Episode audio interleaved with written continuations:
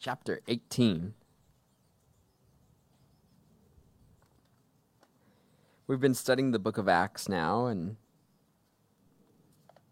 watching Paul as he is on his missionary trips and how he first established certain churches throughout Jerusalem, throughout Europe and Greece and Asia. And as he's been going along, he started these churches, and those churches began to grow, began to bloom. And then he would return home to Jerusalem and then decide to go back, back to those churches that he started years before, to visit the believers for discipleship, for fellowship, to continue to train them. Paul saw that he had many sons and daughters in the Lord, spiritually. And this compelled him to return to them, to continue to love on them, to train them up in the ways of the Lord. And one of these cities that we're going to read about was Corinth, there in Greece.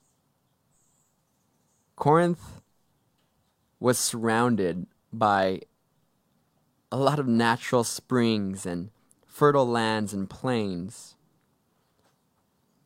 And it was a very important city to the Greeks, to the Hellenists, and to the Romans.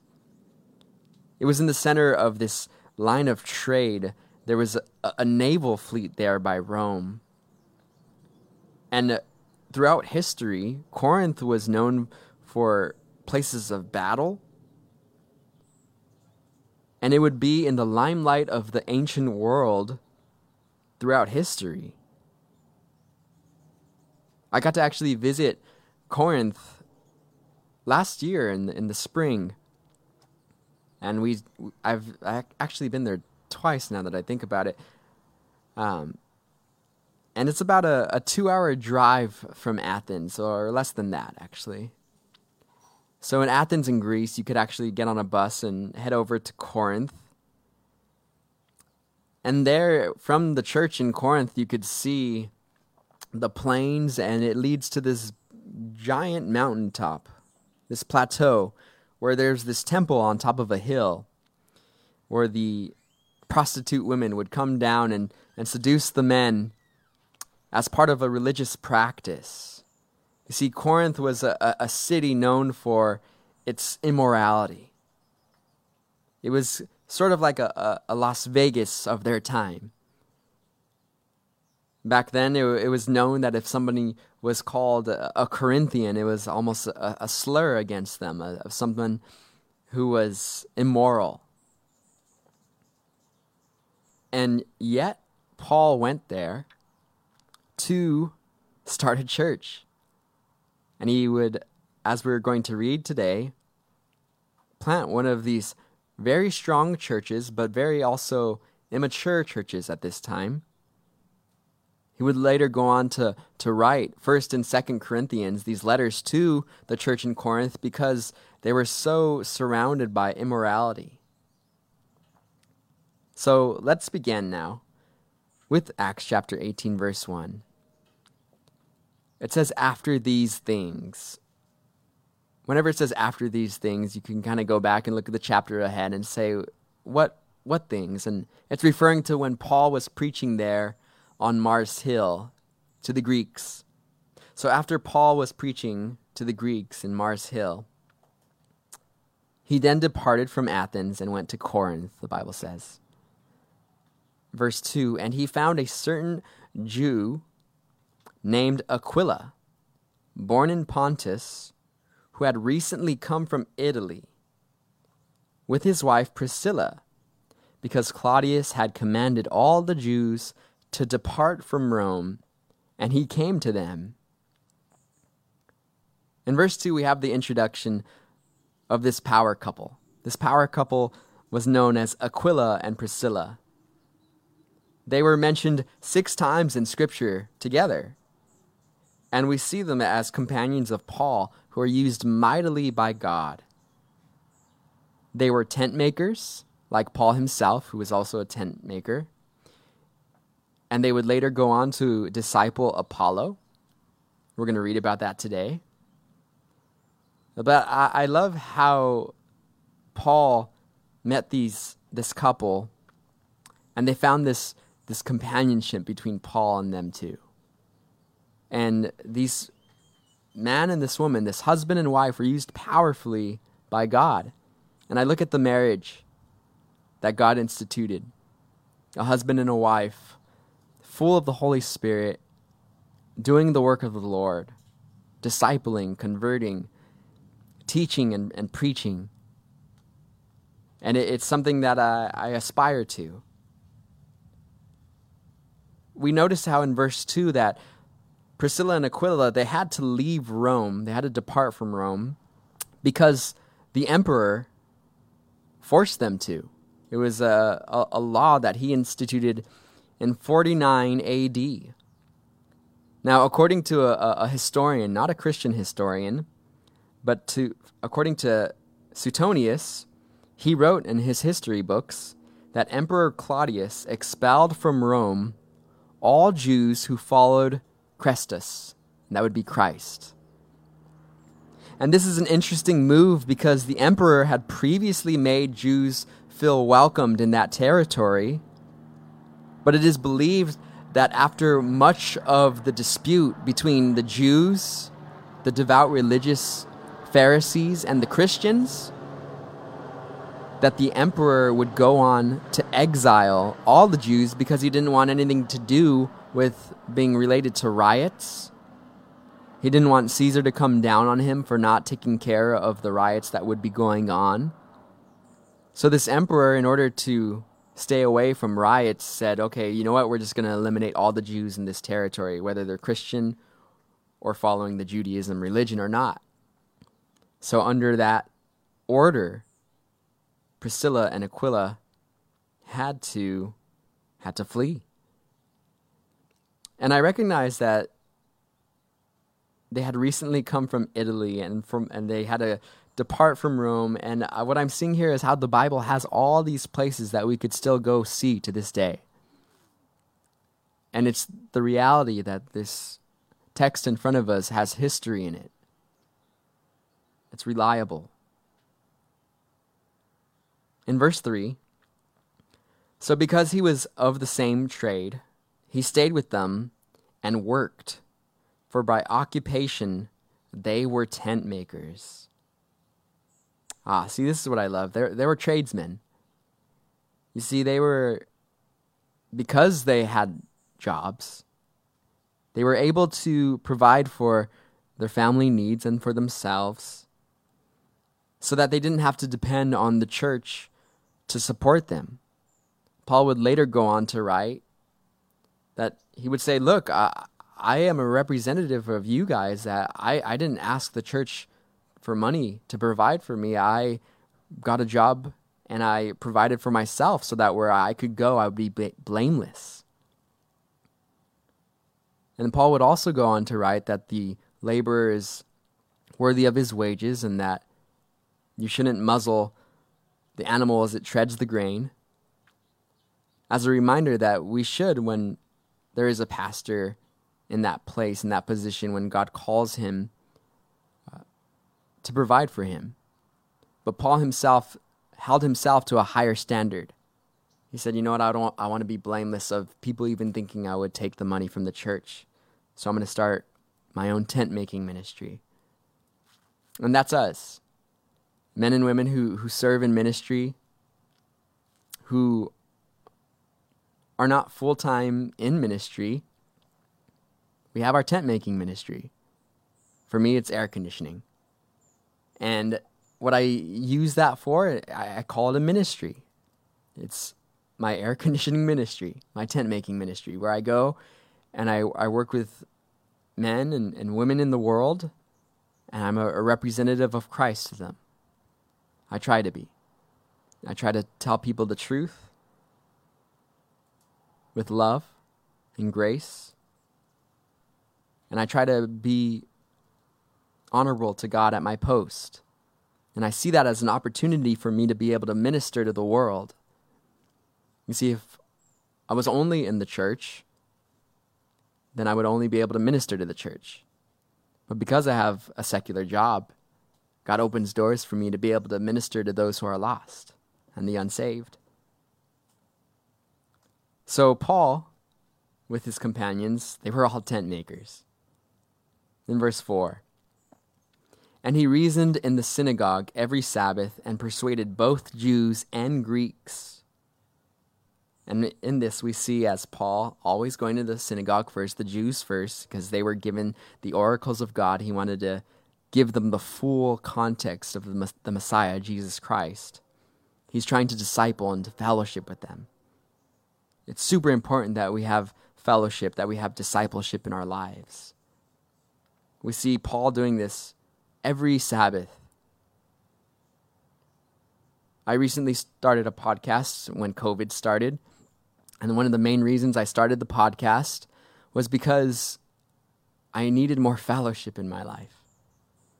And when we were all in quarantine and subject to not having church or, or fellowship in person, I reached out to a friend of mine so we can just talk, talk about God. And that turned into us inviting some of our other friends, and we've been doing these interviews. But through it, what we've seen is that God has been teaching us through the lives of other men and women of how God is so powerful, so real. And we love this. So find that discipleship, that fellowship. Strive for it. No man, no woman is an island. We can't do it by ourselves. We need people to give us truth. Sometimes we get lost in our minds and in our thoughts of a certain viewpoint or something going on in our life. But if we have that brother, that sister in the Lord alongside of us, that we could bring this topic up, they'll point us and say, hey, hold on. You're not looking at this in the lens of God's view. You need to correct yourself. So Paul did this weekly. And then in verse five, when Silas and Timothy had come from Macedonia, Paul was compelled by the Spirit and testified to the Jews that Jesus is the Christ. If you remember Silas and Timothy, they were left to disciple those in Macedonia. And here Paul is now having them come to return to him. He left them there to allow them to grow, to be leaders. And now they come back to Paul. And here it says Paul is pressed, he's compelled by the Spirit to testify of the gospel that Jesus is the Christ. You see, Paul is heartbroken by these Jews who were opposing the gospel. We read that in verse six. It says, but when they opposed him and blasphemed, he shook his garments and said to them, your blood be upon your own heads. I am clean, for now I will go to the Gentiles. You see, Paul here, he has given the truth to people. In Ezekiel chapter thirty-three, the Lord warns, he warns Ezekiel that he must tell people of the truth of the gospel of God. And that if the watchman, that would be Ezekiel, would not do so, that his blood, the blood of the people, would be on his own hands. But if Ezekiel was to go out and share the truth with people, and they rejected the truth that God was the one true God, then their blood would be upon their own heads. So me, as a man who stands before you to teach you the truth of the word, I have a, a standard to hold that I must give you guys the truth of the gospel because there are souls at stake here. I have to warn you that when you reject Christ in your life, the option is, is hell. Separation from God eternally. But I also encourage you guys in the hope of Jesus Christ living in us, through us, to an eternal kingdom. So Paul was compelled to do this. It says in verse seven, and he departed from there and entered the house of a certain man named Justus, one who worshiped God, whose house was next door to the synagogue. Now Justus, this man was a Gentile, and some believe that this was actually Titus, who later on Paul would write about. There's a whole book on him.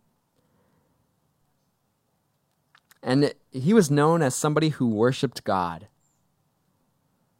And isn't that like something super cool to be known as? Like, hey, like that guy worships God. I have a friend named Peanut who one day him and his wife were driving somewhere near their home. And all of a sudden this uh, car drove up right next to them. And it was full of uh, these gangbangers. And his wife happened to be driving, or I'm sorry, his wife was in the passenger seat, and they pulled up next to her, and they started throwing eyes at her, and started giving her these uh, these looks of that were not pleasant at all, kind of like the H kind of stuff look. And so suddenly the wife is there, and she looks to Peanut like, "Hey, like these guys are hitting on me, like right in front of you, like, like what are you gonna do?" And Peanut, seeing four guys in a car, just looks and just felt led by the Holy Spirit to just roll down the window and say, "Hey, me and my wife?" And he said their their faces at this point were just angry, like looking at him. And he was like, "We worship Jesus." And all of a sudden, he said the countenance of all of them just went from being like a scowl to like, "Oh, hey."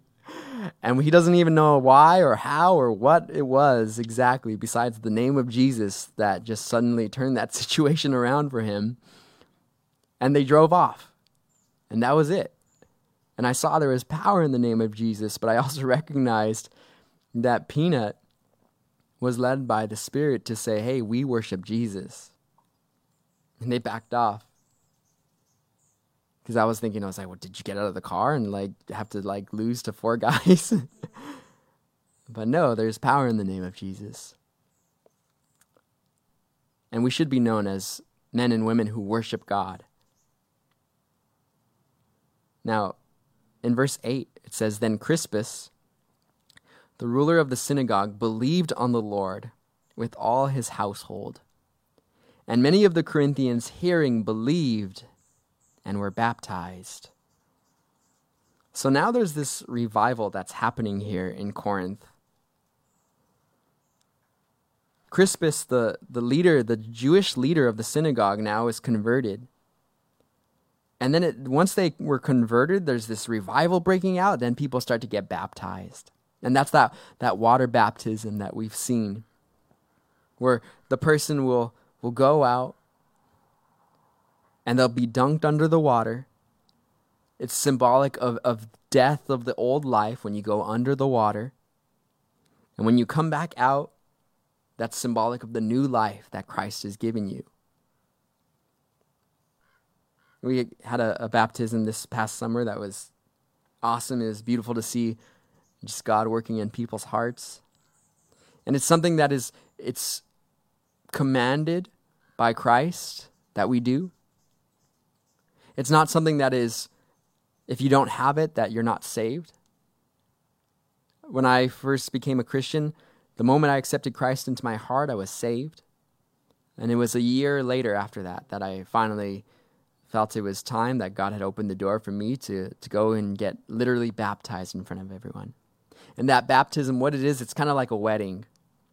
It's a public declaration of an internal change. The same way that a man and a woman would get together on their wedding day publicly and say their vows before their family, before God. That's what a person is doing when they get baptized. They're saying publicly, I am owned, I am redeemed by Christ. So there's this revival that is now breaking out here in the church of Corinth.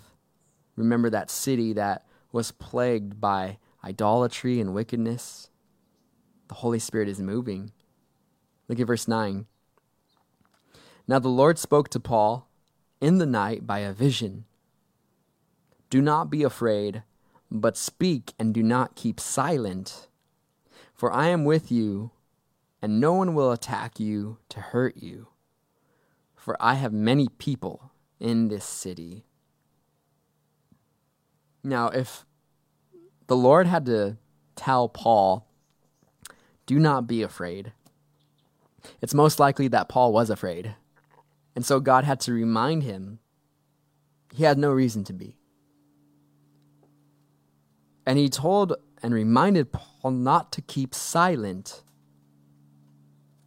You see, sometimes in fear, we will not preach, we will not teach, because we're scared of making a mistake, we're scared of rejection, we're scared of harm. Jeremiah went through this. Jeremiah was a prophet who wrote the book of Jeremiah in the Old Testament. And Jeremiah, after suffering much, being persecuted much, decided, you know what, I'm not going to speak in God's name anymore. I'm not going to even mention God's name anymore. And then he would write in his book, he would say, but the word of God was burning in my heart like a fire. And it was bursting into my bones. It was just held in there so intensely that he could not keep it in anymore. So Jeremiah, he had that fire in him, and he couldn't keep silent. You see, when you have that that flame, that fire of the Holy Spirit in your heart, there's nothing that could contain it. When I was leaving uh, Calvary Chapel Golden Springs to, to start this church, to start this ministry, I got a, a call from Pastor Raul Reese. Uh, and he was like, hey, uh, I hear you're leaving. And I was like, yeah, yeah. Um, and he, uh, he's like, oh, okay, like, where are you going to go? And I was like, well, I, I want to start teaching a Bible study in my home. And he was like, oh, that's awesome, dude. You know what? When you have that in you, he said, when you have that fire in you, there's nothing else you can do. And then he prayed with me, and it was it was really encouraging. And that's true. When, when the Holy Spirit puts that fire in you, just let it go. When you see a move of the Spirit, jump in both feet. You see, Paul here was told by the Spirit not to be silent. And Paul was also told that no one would attack him. And that was in this instance where Paul would be kept safe, because later on, the Spirit would tell Paul, when you go here, you're going to go in chains. You're going to, to suffer. When Paul was first called by the Holy Spirit, by God, God told Ananias to go to Paul and tell him of the many things that he would suffer for Christ's name. So there is suffering as a Christian. Look at verse eleven. And he continued there a year and six months, teaching the word of God among them. You see, he's submissive to what God had told him to do.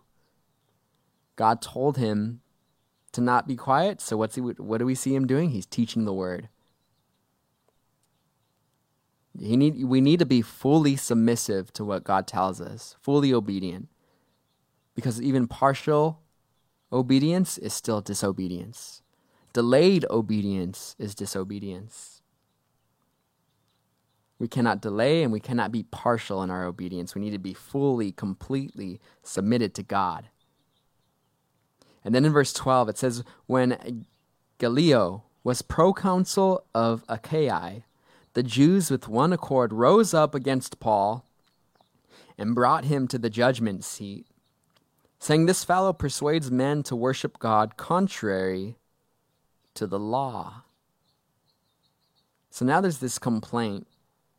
Now the Jews again are hearing of the gospel that Jesus Christ is God. He's the way, the truth, the life, and they don't like this.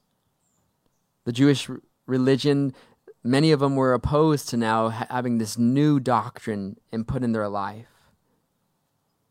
You see, the Jewish leaders wanted to be the mediator between God and man. But that was now Jesus' role. So they bring Paul before the, the judgment seat, and they're now accusing him, saying, look, Paul is telling people to worship God contrary to the law. It says in verse fourteen, and when Paul was about to open his mouth, Gallio said to the Jews, if it were a matter of wrongdoing or wicked crimes, O Jews, there would be reason why I should bear with you. But if it is a question of words and names on your own law, look to it yourselves, for I do not want to be a judge of such matters. So here, this proconsul, Gallio, is saying, look, I'm I'm here as a representative of, of Rome. I'm not going to get entangled in your debates of theology. He's saying this to the Jews. And he didn't want to be involved in such matters. He's seeing that there's now this these people fighting over this. I'm reminded as I read this of this idea of separation of church and state. You see, that metaphor was rooted early in American fears of government involvement in the church. It's actually, originally, there was this founder of Rhode Island. His name was Roger Williams. And he was the first public official to use this metaphor.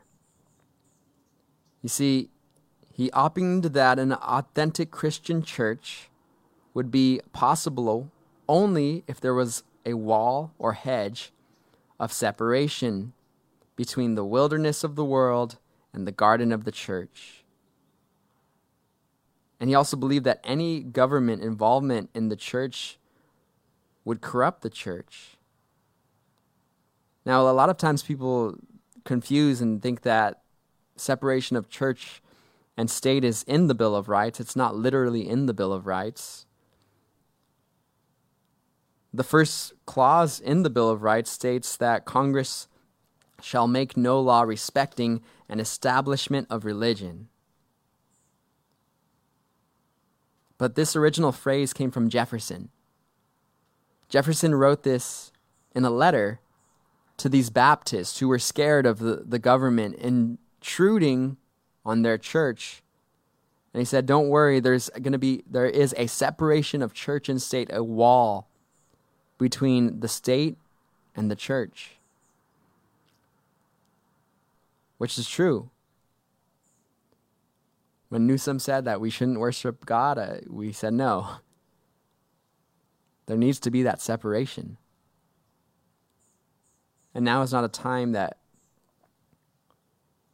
we are be- to be in fear of, of man over God. In verse sixteen, and he drove them from the judgment seat.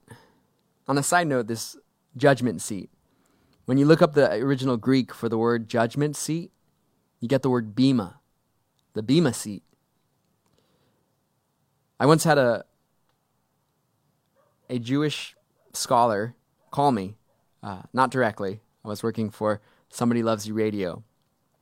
She wanted to call me to correct uh, a mistake that she believed that Pastor Raul was making in saying the bema seat, because she saw that as an error. She said and claimed that the, the bema was an altar, kind of like this stand that was used in, in Jewish ceremony, but it wasn't a seat. And then as I read this, and I've read this in times past, I realized, like, no, the, the judgment seat is literally the bema seat. It's a literal seat. So it's good to know sometimes when you... Uh, study, there's a.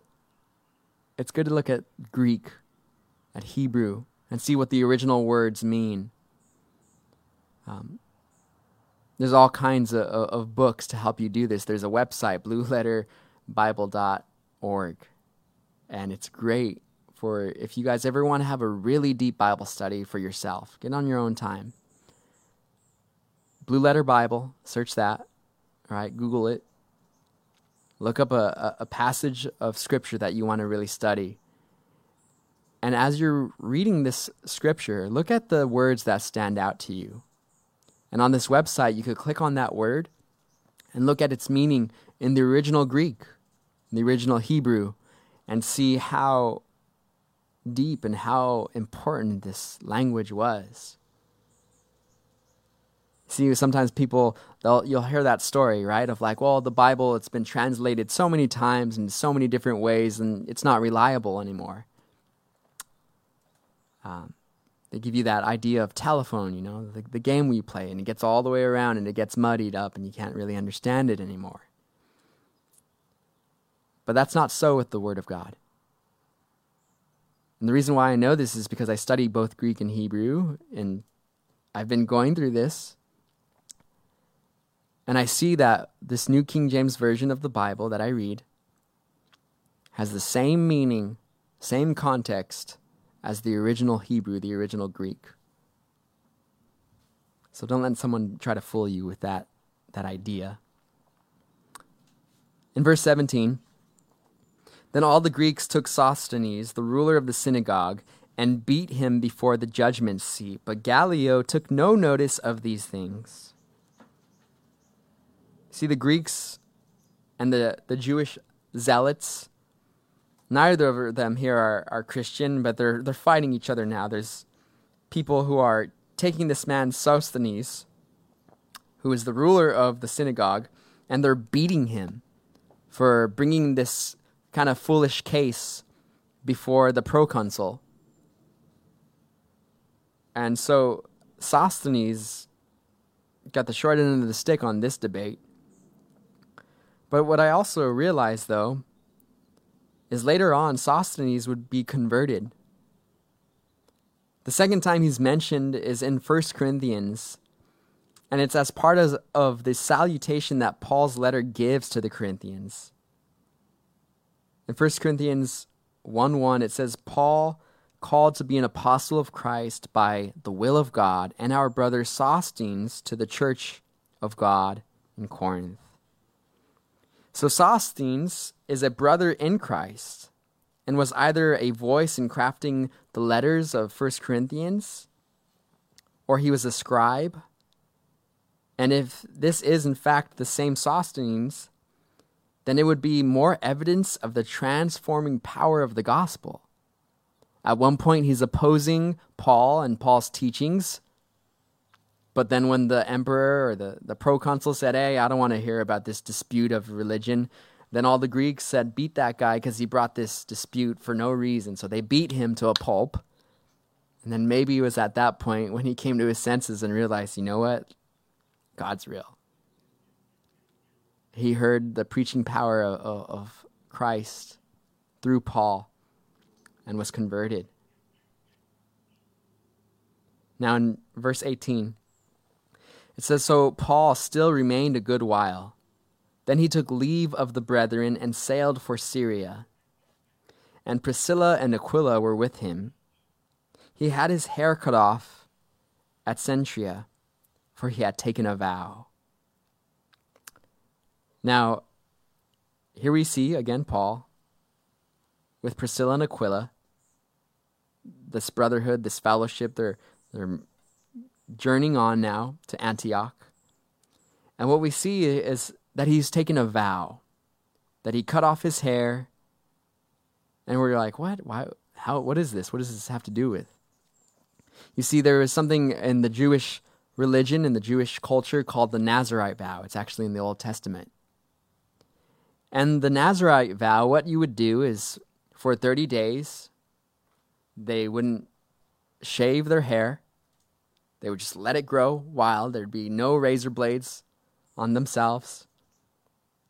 And this was open not only for the priest, but this is open for just your average Jewish person, both men and women, voluntarily, so that they could serve the Lord.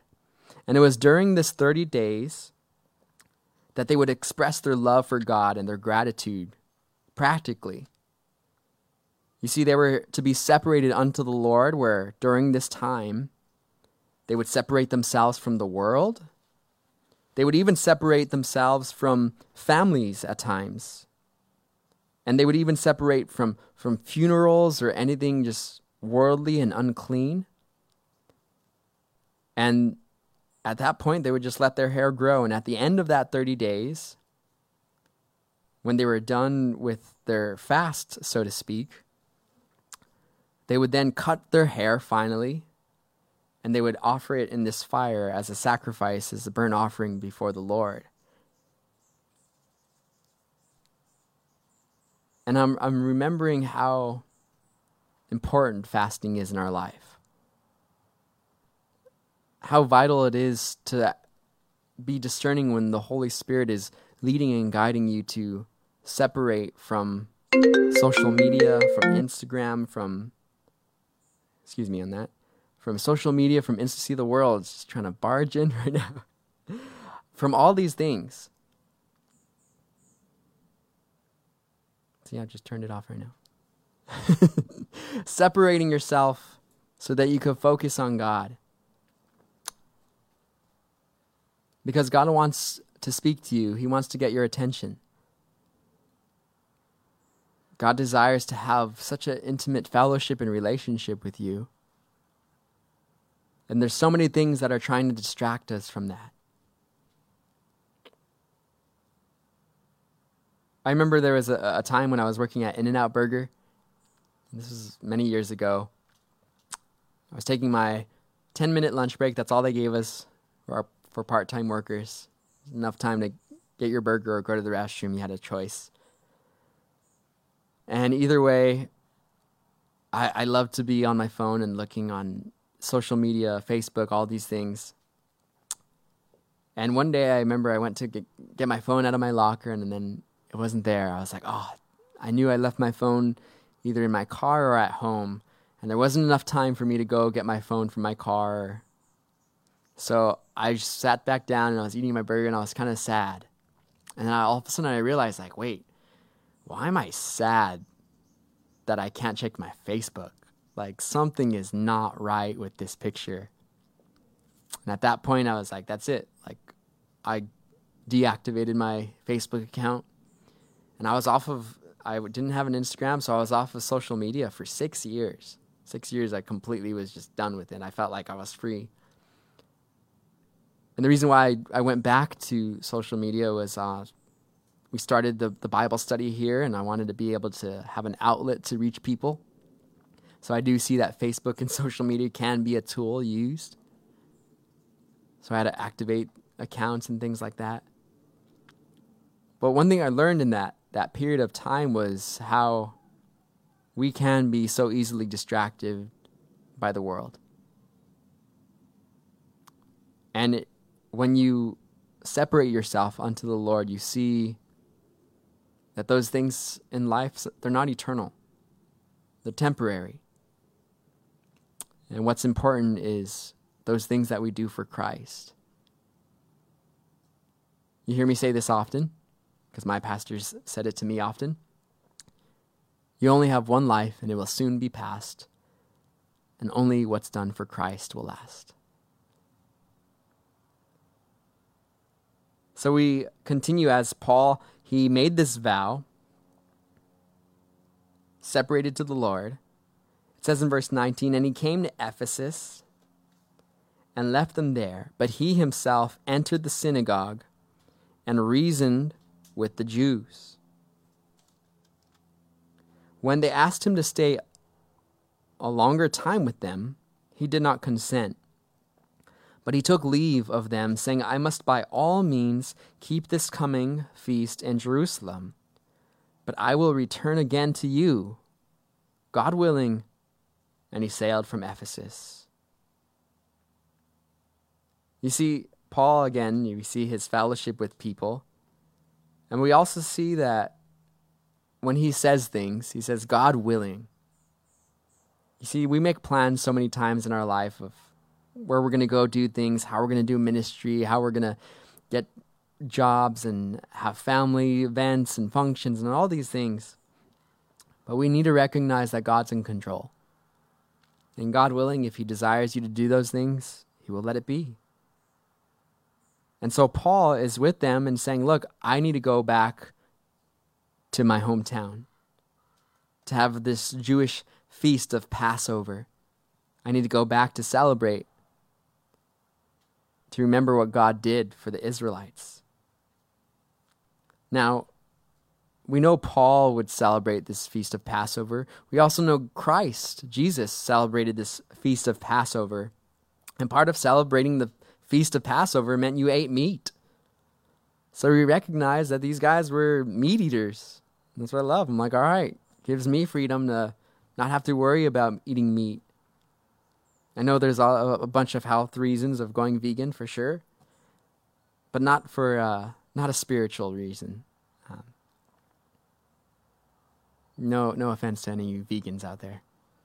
In verse twenty-two, and when he had landed at Caesarea and gone up and greeted the church, he went down to Antioch. After he had spent some time there, he departed and went over the region of Galatia and Phrygia in order, strengthening all the disciples. Now a certain Jew named Apollos, born at Alexandria, an eloquent man and mighty in the scriptures, came to Ephesus. This man had been instructed in the way of the Lord, and being fervent in spirit, he spoke and taught accurately the things of the Lord, though he knew only the baptism of John. So now we have this introduction of this man named Apollos. That's a pretty cool name, right? Apollos was a learned man. He's an eloquent speaker, the Bible teaches. And he was proficient in teaching wisdom and this allegorical style, who we believe his discipler was Philo, who was a Jewish philosopher living in Alexandria and a great intellectual teacher. That's Alexandria is in Egypt. Now, in Egypt, Alexandria, there was a library with half, over half a million scrolls. It's a famous library.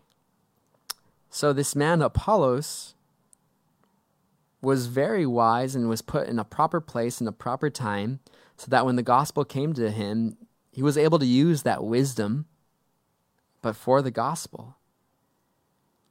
Later on, Paul would write about this man, Apollos. You see, what would end up happening is Apollos would become a leader in the church, used mightily by God, so much so that some people would begin to say, oh, well, I, I follow the pastor Apollos. And then other people would say, well, I follow the teachings of Paul. And then they become divided in this. They're like, well, you know, Apollos taught us this. And the other people would be like, well, Paul taught us this. So, you know, our way is better. And then be like, no, our way is better. And then they would start fighting over this. And then Paul would write later on to the Corinthians and saying, what are you guys doing? And he would go on to say, look, I'm glad I, the only people that I baptized was Gaius, because now you guys aren't so dedicated to me. He's like, when we divide the body of Christ, it's Jesus who's bleeding. It's not right that we would become divisive in church over these theological matters. We need to follow Christ. That's why when we hear of different sects of the Christianity, we have the Pentecostal church, right? They're my brothers and my sisters in the Lord. I don't bash on them, and I don't go to a, a Pentecostal church and try to convert them over to,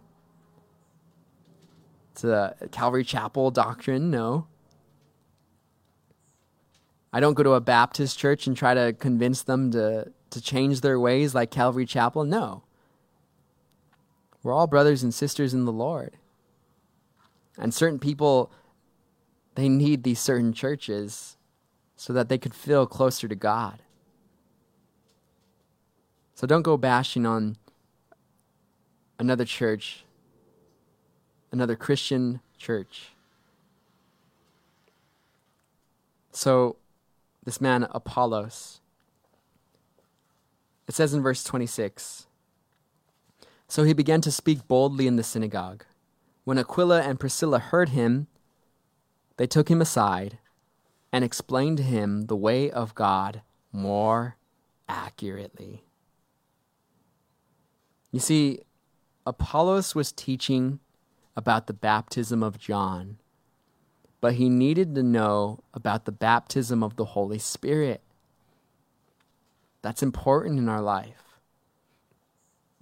Not only water baptism, but to be baptized by the Holy Spirit, where the Holy Spirit is living in you and through you. So what I love of this power couple, they come alongside Apollo and they explain to him, they're saying, hey, like, we hear you teaching on the baptism of John, but do you know of Jesus Christ, the Messiah, that he left the Holy Spirit for us? And they're giving him now this teaching that's more expedient, more fulfilled, more complete. And we recognize that Apollos was able to hear this correction. He was teachable and willing to learn. You see, we, we need to be able to be teachable. No matter how much we study, no matter how much we, we teach and we lead, we are to remain teachable. It's one of the qualifications of, of a leader, of a minister, was to be teachable, willing to learn. And we also need to be able to receive correction. And when we give correction, we need to be able to correct with love. You see, when there's correction with love, people feel it. Sometimes that, that love is so empowering. When you realize that somebody is correcting you because they love you, when you see the source, you know they want what's best for you. You know they're not trying to hurt you. And sometimes that love, it's it's scary because we're not used to it. But we need to be open to that correction with love. And we also need to give correction with love. In verse twenty-seven, and when he desired to cross to Achaia, the brethren wrote, exhorting the disciples to receive him. And when he arrived, he greatly helped those who believed through grace. For he vigorously refuted the Jews publicly, showing from the scriptures that Jesus is the Christ. You see here now Apollo, what I also recognize of him, he had this talent for debate. It says in the last verse, verse twenty-eight, that he vigorously refuted the Jews in this public debate, proving from the scriptures that Jesus was the Christ. You see, there's a time and a place to, to debate for truth, for apologetics. Apologetics, if you don't know, that's the defense of the, of the faith. Now, it doesn't mean we need to go to our family members and start preaching and debating with them. No, no, no. Right here, he's in this forum where they're debating on theology. He's not going to his family and trying to convince everyone there suddenly of this new religion that he's found. You know, we need to have discernment on when to give truth. We need to have discernment. And one of those biggest ways to discern how you're going to give truth is the way you live your life. See, people read your lifestyle more so than, than your words sometimes. If I, in front of my family members, I'm getting drunk and hammered at the parties, the family get-togethers, and I'm mean and cursing at people, and then on Sundays I'm here teaching the Bible. What does that say about, about the faith that I practice? You see, we need to be able to have a lifestyle that people recognize that we're different. people recognize that we've been redeemed. And then when God opens that door for you with wisdom, with discernment, lovingly tell people and show them, correct them of the true way. But we need to know our word. We need to know the word of God in order to do this. So that when somebody brings something our way and it doesn't sound right, that red flag goes up like, wait a second, that doesn't sound like the Bible that I read. So we see as Paul is going through Corinth, as he went through Corinth, he was teaching all these people, all these ministry truths along the way. Recently, uh, my mom was showing me this documentary of the Calvary Chapel movement that I, I've watched several times before. Uh, it was made probably in the early nineties. But what I want to do is I want to get together with you guys and show you this documentary about where this church started. You see, sometimes um, we don't look into where our origins came from. But I, I want to show you guys why we're doing things here the way we're doing things. This isn't, I didn't just kind of come up with this on my own. I was taught, I was discipled. But by who, and who gave them the authority, and what? Why does it, why do we do things the way we do things? These questions I, I, I would love to answer for you guys. I could answer them in person. If you ever have any questions, I would love to talk about it with you. But I also, too, want to show you some of the the men whom God used to, to start this church. This is back in the, the early hippie days, the seventies, the eighties. Calvary Chapel, Chuck Smith. So, Uh, I love you guys.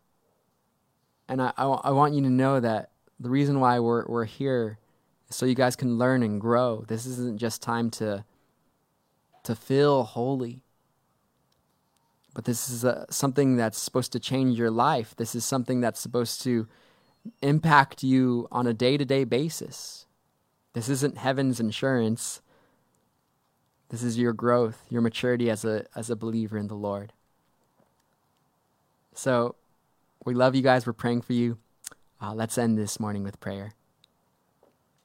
Heavenly Father, we thank you for this day. We thank you for your love, your grace, your mercy. I pray that you'd go before us, Lord God, in our life this week. Teach us your word, teach us your will. May we be submissive unto you, Lord God. I pray, Father, for those trials that are in our life, in our hearts, in our minds, that you would be sovereign over them, that you would work them out. May we trust you. We love you, Lord God. We praise you, we thank you, and it's in Jesus' name we pray. Amen. Let's all stand for one more song.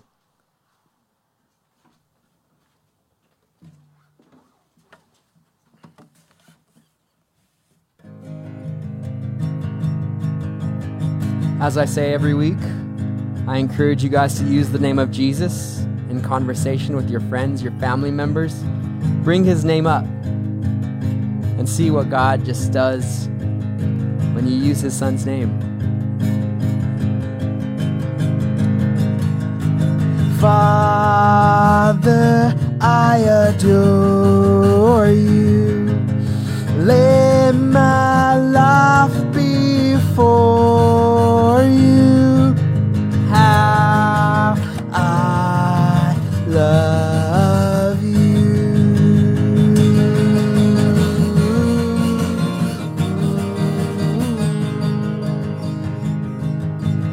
Spirit, I adore you. Let my life be for you. Love you. Ooh.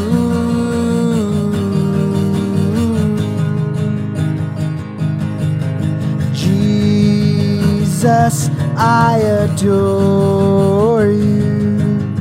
Lay my life before you. How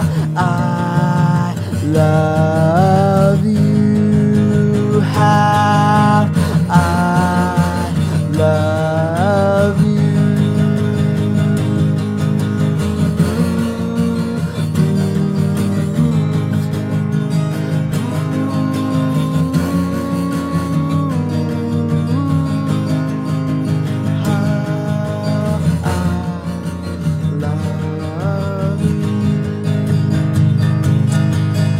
Be blessed this week. We love you guys. We'll see you uh, Wednesday night online, and we'll be back here on Sunday morning.